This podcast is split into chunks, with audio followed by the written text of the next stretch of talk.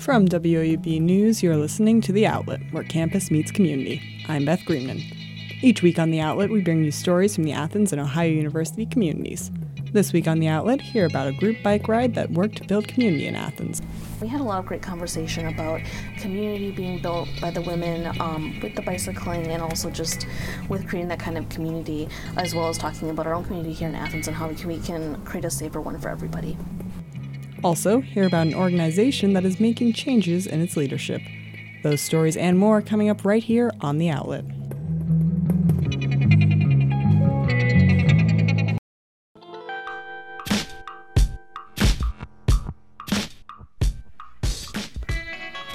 Ohio University's Women's Center is starting off the semester with a dialogue about street violence, empowerment, and bicycling. A recent screening of Ovarian Psycos, a film about primarily Latino women in Los Angeles forming a bike crew, was put together with the co sponsorship of several other campus groups. I took a look at the story up close.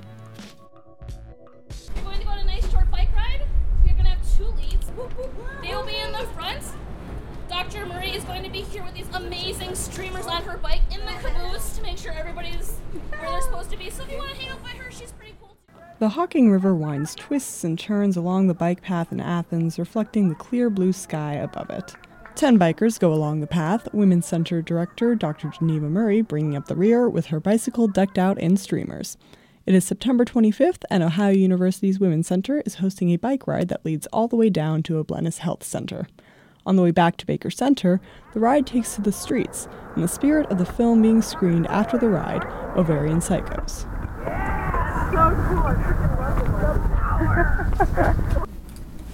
Honestly, it's such a powerful, powerful film with amazing women and um, really doing some incredible work in the form of reclaiming the streets from violence with bicycling and creating community in that way.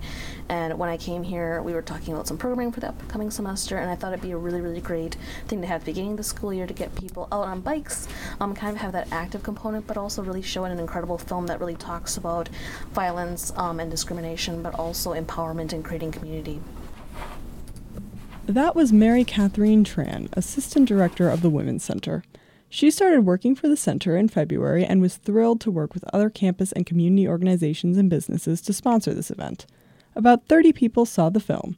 Afterwards, there was a talkback with Tran and a representative from Scripps Hispanic Network, one of the co sponsors. We had a lot of great conversation about community being built by the women um, with the bicycling and also just with creating that kind of community, as well as talking about our own community here in Athens and how we can, we can create a safer one for everybody. Another sponsor of the event, Black Diamond Bicycles and Rental, a local business in Athens, provided bicycles for people to rent for free. It hosts weekly ladies' rides on Friday evenings designed to create an inclusive space for women to ride along the bike path.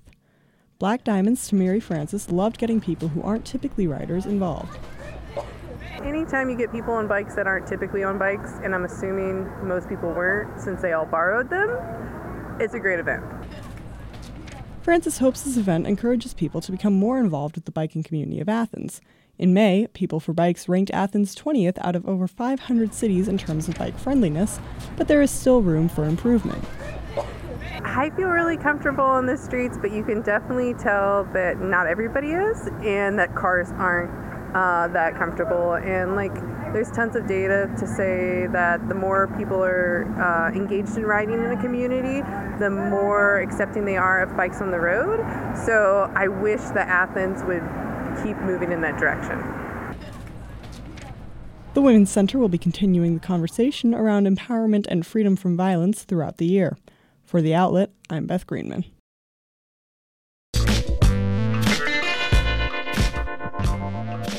A historic change in student leadership has come to Ohio University's Marching 110. Outlet reporter Taylor Brook tells us what's different with the band this year. Fierce, fun, and respected. These are the words that members of Ohio University's Marching 110 used to describe their new field commander, Sophia Medvid. Fifth year trumpet section leader Richard Kern says respect came easy to Sophia from the start. She's one of those people that just as soon as she starts speaking, she just takes command of everything that's going on. Um, she, where she's not respected because she yells at us, she's respected just because she is an easy to respect person. Director of the Marching 110, Dr. Richard Suk, says Sophia's leadership is not only breaking barriers for students now, but also band members that have marched before her. I think it's been a, a source of uh, pride for uh, students who ever marched in the band that have been female. You know, that it, it can be done and, and students can achieve that uh, level of performance and that level of leadership. The Marching 110 was founded in 1923, and women could play in the band up until 1967 when the band became the 110 Marching Men of Ohio. Women were not re-admitted until 1975. Although the choice to make Sophia field commander wasn't a decision based on gender, she still feels like the decision will benefit the band for years to come. I think it's really great that the band has chosen a first female field commander. Um, not just that it's me, but that they've chosen first female because change and progression is always good for any organization. Sophia's leadership is already inspiring young female band members like freshman Heather Acock. Every time that she says something like Leave Your Legacy or we do another thing that she has introduced to us, it's inspired us not only to try to be field commander, but it's also inspired us that at the end of the day we can achieve other goals that we wouldn't do. The duties of the field commander include being the band's hype man and a leader when it comes to learning new music and teaching the fundamental marching technique to new members. Sophia has worked hard for three years in hopes of being considered for this position. She says she's honored to be a part of history, but says it's more to her than that. I really want to leave a legacy of being the best field commander I could possibly be. Uh, it doesn't really matter my gender, I just want to leave it all on the field and help the 110 as much as I can.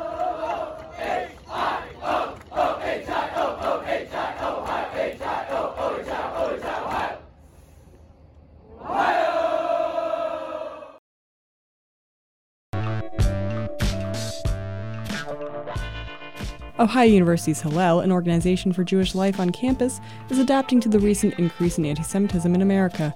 During the high holy days of Rosh Hashanah and Yom Kippur this year, Hillel had a visible police presence.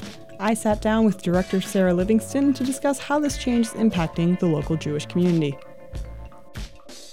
First, um, you know, get to know a little about you, um, just you know, on the record, and then you know, changes to Hillel overall. It's been a you know, very new year uh, Mm-hmm. as we go into the Jewish year, and then get into you know the issue of the police uh, being there for the high holy days. So, uh, to start off, can I just get your name and position for the record? Of course. I'm Sarah Livingston, and I'm the director of Hillel at Ohio University. And uh, how much time have you spent in that position? Just over six months now. And have you been settling in all right? I'm figuring out my way. It's a big learning curve. Um, so, uh, getting into you know that sort of learning curve, the changes that have been going on in Hillel, um, you know how how how, how do you think um, the changes in terms of you know having a new director and then having you know John's new position have been uh, impacting student life? I actually think that the changes, the addition of John in October of last year, so just a year ago, and then myself coming on board in March, I started March 1st, has been a hugely positive impact on student life.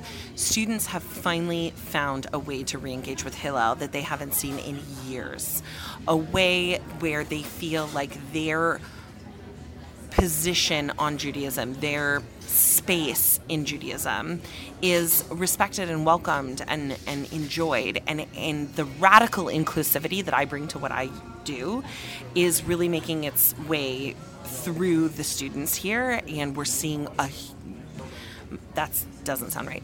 Uh, we're seeing a drastic increase in students coming to events and being engaged with events and volunteering to lead events and the programming is so different in as well because of the changes in our student engagement. It's been amazing. Yeah, I've, I've really noticed that like a lot of the interns are having you know new events now in terms of like uh, you know Jews in canoes and the Jewish Women's Circle, and I think that's just it's been really incredible to see. Um, so I was wondering like where has that you know newfound energy for all this new programming come from? Well, I bring boatloads of energy with me. I am not a low energy person. I, I am off the charts with my own energy. And I think it's it's a little infectious and not in a bad way. Um, and ultimately, at the end of the day, Hillel is a student led, student run organization. If the students don't own and plan a program, then the program doesn't happen. So, what you're seeing is the result of students saying, I'm super engaged with being Jewish and I want to see things happen this year. So, I'm going to make them happen. This student intern board that we have is filled with some really powerful women and some amazingly engaged men that want to I don't know, bring more Jewish life to campus in an engaging way. And ultimately, at the end of the day, I don't care where you're doing Jewish things or how you're engaging with Judaism. I want you to do something Jewish. Whatever that looks like, on a canoe or in Hillel or out hiking, whatever it looks like. For sure. Um, and then, you know, this is one of the only Hillels in the country that, you know, still has the community aspect. Um, so how, how do you think the community-student relationship has, um, you know, been affected by all the changes? And do you, do you think it's, like, still strong? I do think that the community student relationship is still strong. I think the students benefit from our community involvement, and I think our community also benefits from our student involvement. It's we are a student priority organization, but there the closest synagogue is is what 100 kilometers away? That was my canadian coming out 100 kilometers away. It's in columbus it's 75 minutes from here. Um, you can't find jewish community anywhere near here. So our doors are welcome to jews and non-jews that are interested in judaism for every event that we do, and that includes the community. And I think the students appreciate that. And we work really hard to make the students the absolute priority, and the community is very respectful of that. But we also have things like the Athens Jewish Kids Club and community members on our board of directors, and we make sure the community members are involved in the holidays and in Shabbat and other. So we, um, we have a fine balance, and I work very hard to engage with both sets of constituents to make sure that they have their space at the table. Um, okay, so then moving away from you know general changes, getting into the the police presence uh, for the high holiday holidays. Um, I was I just want to check. Um, so they were present for Rosh Hashanah. Will they be present for Yom Kippur? They will. Uh, so then, uh, are they from the Athens Police Department or OUPD? So in Baker Center for Rosh Hashanah, we had police from OUPD, or is it House, which is in Athens. It's not on campus.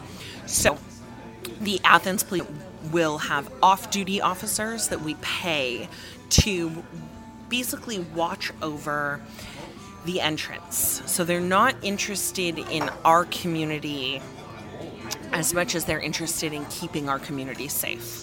So they're trained um, through Homeland Security and a variety of other areas, including police training, to know when something isn't right, and they're very cautious about people entering the building and things like that. And that's the officers that we've opted in for. So we'll have an officer for morning services on Yom Kippur, Kol Nidre services on Erev Yom Kippur, and during Ne'ilah, um, Yizkor, and Break the Fast um, in the, on the evening of Yom Kippur. Um, it's a fine line to walk. We walk a fine line where I need the safety and security of my marginalized community, Jews, to be balanced with the fact that other visible minorities are also marginalized and often targeted by the police. And that is a challenging thing.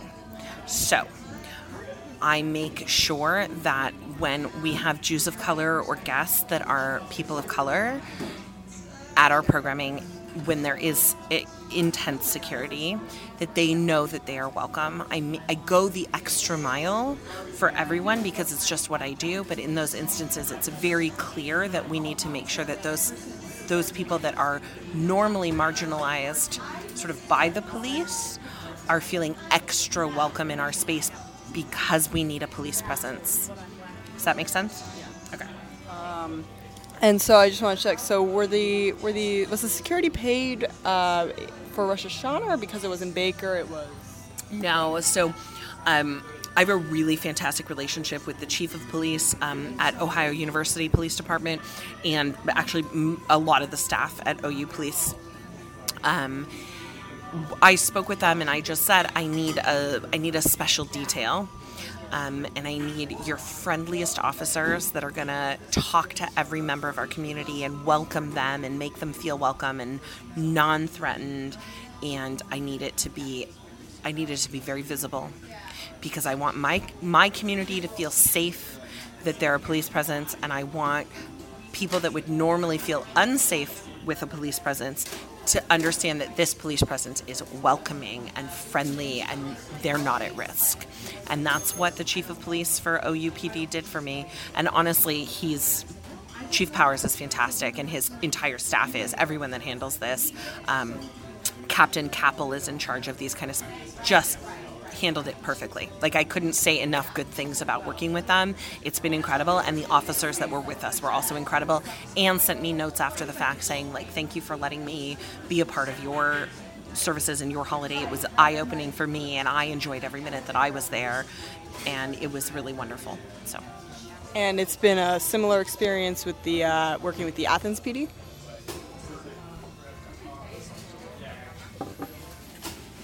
I would say yes. Um, the Athens PD is challenged with time constraints, but once I was able to connect with them, they were ready and willing and able to uh, to make things happen for us. Um, because they see us as a student organization, even though our physical property is off campus.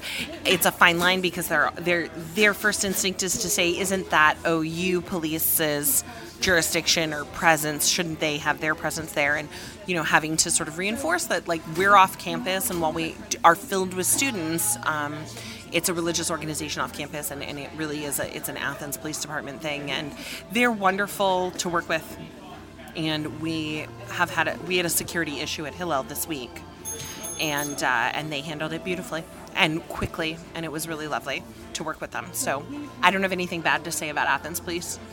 They're just harder to get a hold of. uh, I don't know how much you can say. A little. No. um, I, listen, there was a security issue with um, with a transient individual in the community that um, is obviously mentally ill and frightened students and staff at Hillel and uh, and approached the building more than once and it became an issue because he was leaving notes and uh, they were they were a little frightening and uh, we had it dealt with and we had it dealt with very quickly um, like within a couple of hours of the second point of contact, it was handled by police and handled in a really effective way. And I have uh, absolute faith in our police department and our city prosecutors and handling the situation. So, and Hillel House is very safe. Can't do better than that. I wanted to ask, how did the conversation to bring in security initially start? So, it didn't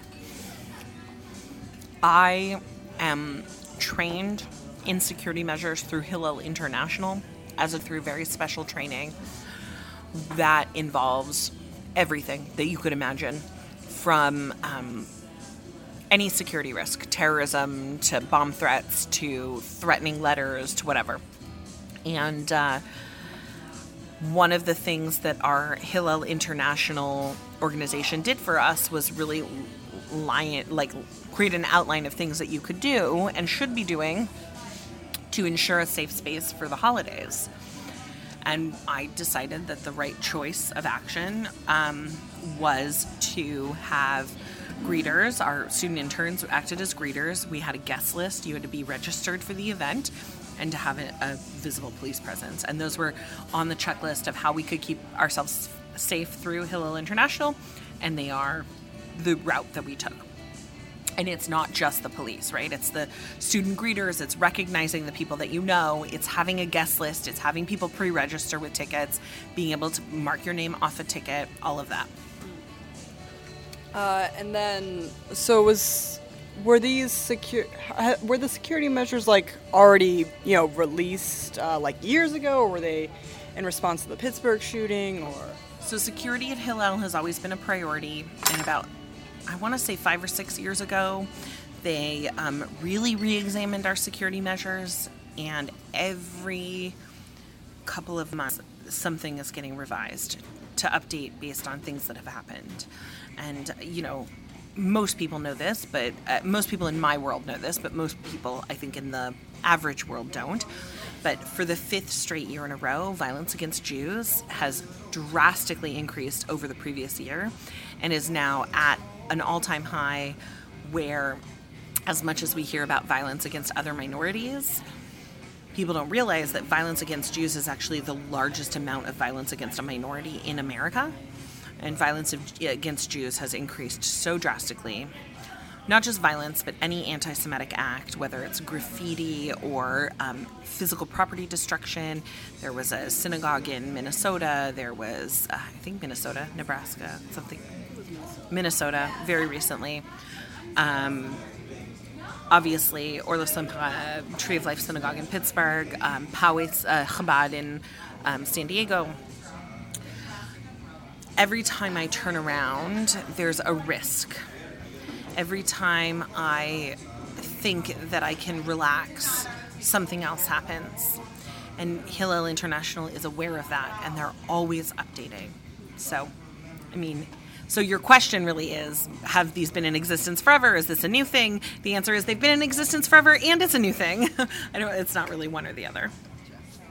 Um, so this is the first time that there's been a police presence at Hillel for high holidays, right? Or in the past, the police presence has been um, plain closed, so you guys didn't know they were there. So they've they've been there mm-hmm. for how long? About it. Um, I'm sure Bree had security, but I don't know. That was my predecessor. Lauren and Danielle always had um, had security, and uh, I I decided to make it a visible police presence because of what happened recently, and that was a change that I made. Um, after Pittsburgh and after San Diego and after the fire in Minnesota, I decided that I just wanted my community to visibly see secure presence in the hopes that it would make them feel more secure. And that seems to be the general consensus that they're they didn't feel less secure because of the security being aimed at them. They felt more secure because the security was aimed outwardly. Um, wow, I learned something new today. So, I'm sorry, just to clarify, how, how was the present? So there were police not present or were they remote? How did it work? They looked like everybody else. Plainclothes officers. Interesting. Okay. Now you know. Now I know. Um, so, um, that leads into my next question. The general consensus, uh, you would say, among students is they feel safer. Um, I was wondering how you know you felt it affected you know the feel of services to you know have police in there. So for me, I was I was un sort of aware of them. They just didn't affect me. Um, as the leader of the community, maybe it was my job to be unaffected by them. I don't know. I also have lived in very, very, very large cities. I've never lived in a small town. Before this new residence in Athens. Um, and so I'm used to police presence in my synagogue and in my services and around my building. Um, not having a police presence seems strange to me. Um, the census to what I've received, I've not had a single complaint. And I've only heard that people were kind of glad that I did it.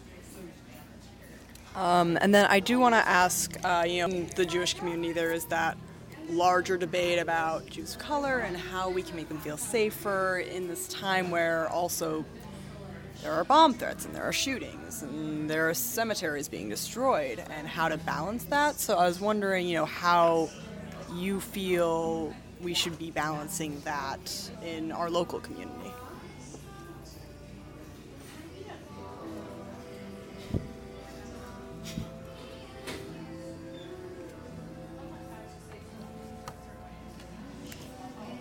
I don't know. That's not a great answer, is it? I don't know.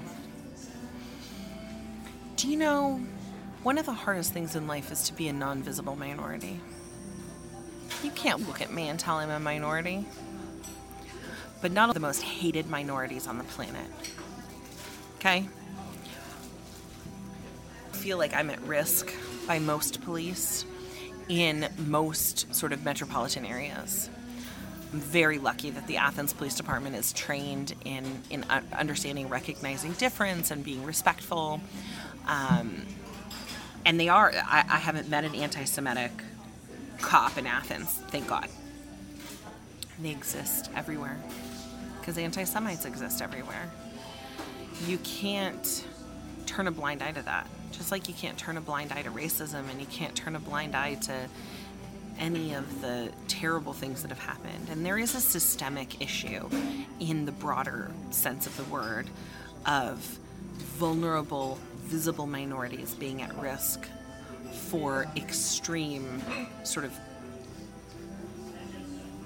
I, I, don't want to say police brutality is not the right word, um, but but there's a risk of an over reaction towards people of color in the same way that um, you know there was an overreaction by the SS towards Jews. It's a thing we've lived through. Um, I think as a Jew, it's my job to fight for the safety and security of everyone, including marginalized people. And that's a social justice mission that Jews have been on for thousands of years. And if there's a way for me to make that, you know, a part of my everyday, the fabric of my everyday, I'll do it. Unfortunately, I won't do it in the spectrum of keeping my community safe. So I do my best to keep everyone as safe as possible and feeling as safe and comfortable as possible. Yeah, I know. I know. For me, it's been a hard dichotomy of just you know like. I, I am very social justice inclined, you know, Jews have to repair the world and all that, but then what do you do when you're threatened, you know? And it's it's been hard personally, so I definitely It's so hard and you can't always you can't always look at an example of one thing and assume that it's going to happen where you are and in the space you're at. Now, that's not to say that what has happened and what we've seen happen for many years isn't a systemic problem that needs to be addressed. Um, but ultimately, I don't think that the current manifestation of, of law enforcement is going to be the change that we need. I think that our, our I can't even say our generation because I'm not of your generation. I think your generation is going to make these changes by smart, capable, sensitive, and marginalization and racism and the systemic issues that plague our law enforcement. And they're going to say, I'm going to choose to go into law enforcement because I want to make a difference. And not the difference like saving, you know, people, but the difference of I'm not going to be a racist cop and I'm not going to show unnecessary force towards gay people and brown people and I'm going to make this place better because I'm going to react proportionately to the issues in front of me. And that generational change, I mean, your generation is the most amazing generation I've ever seen because you're all so aware of the world around you. Where, you know, when I was in university, we couldn't see past the nose on our own face. So, thank you. and then I just wanted to ask, you know, in terms of the anti Semitism that's been on the rise in this country for five years and uh, is showing no sign of decreasing, um, how do you think it's psychologically affecting? Uh, you know, thinking about it on high holy days, but you know, Jews in our everyday lives. Ask me that again. Uh, so, how do you think the rise in anti Semitism that we've seen in this country over the years has been psychologically affecting Jews in our everyday lives? You know, speaking like, you know, in terms of our local community. Well, I can speak to me personally.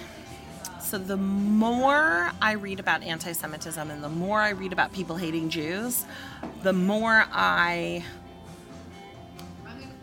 want to stand on a table in a public square and scream, I'm Jewish at everyone. I don't know why that's the case, but the more I see people showing their colors of, of hatred, the more I want to say, hey, look at me. I'm somebody that you hate. I also have multiple degrees. I'm extraordinarily well educated. I dedicated my life to education and making the world a better place. my whole sense of being is dedicated to creating safe spaces for students in university everything I do professionally is about building up the students around me to be successful and and happy adults and uh, get out of university feeling a strong sense of self and identity. And you know, hate me if you must, but what is it exactly that you hate about me? Cuz I don't have any money. You can't claim I'm like a rich Jew. That stereotype is. I don't have control over anything. I'm not some sort of like media guru or I don't own a newspaper. I'm not these stereotypes they're they're there in order to you know scapegoat the Jews literally into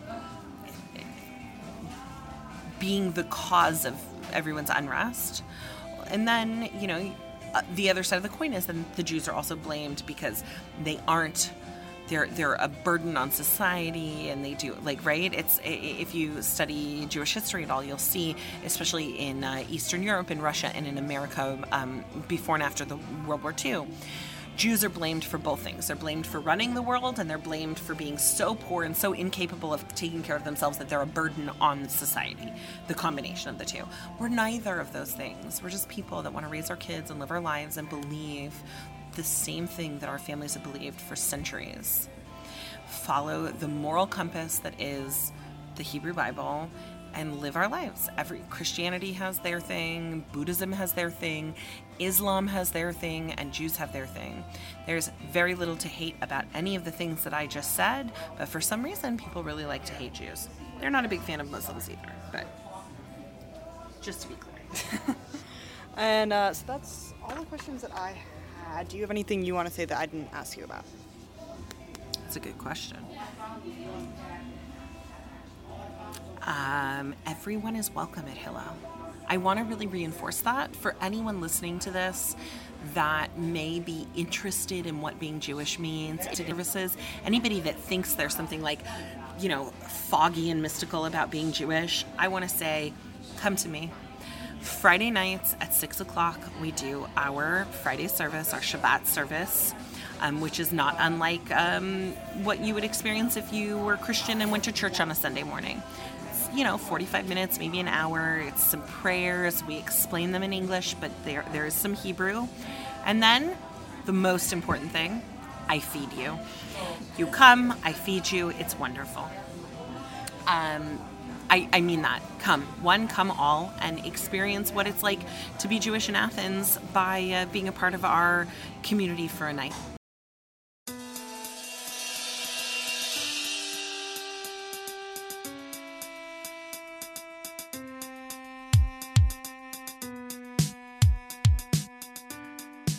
That's it for our show this week. Thanks for joining us. The Outlet is co produced each week by me, Beth Greenman, and Elise Haymond. We're edited by Atish Baidia, Susan Tebben, and Allison Hunter. Adam Rich is our technical assistant, and our theme music is performed by Ryan Gabos. Subscribe to the outlet on SoundCloud and iTunes, or find us online at woub.org. You can also follow us on Twitter at outlet underscore WOUB. We'll be back next week with more stories from the Athens and Ohio University communities. Thanks for listening, and see you next week.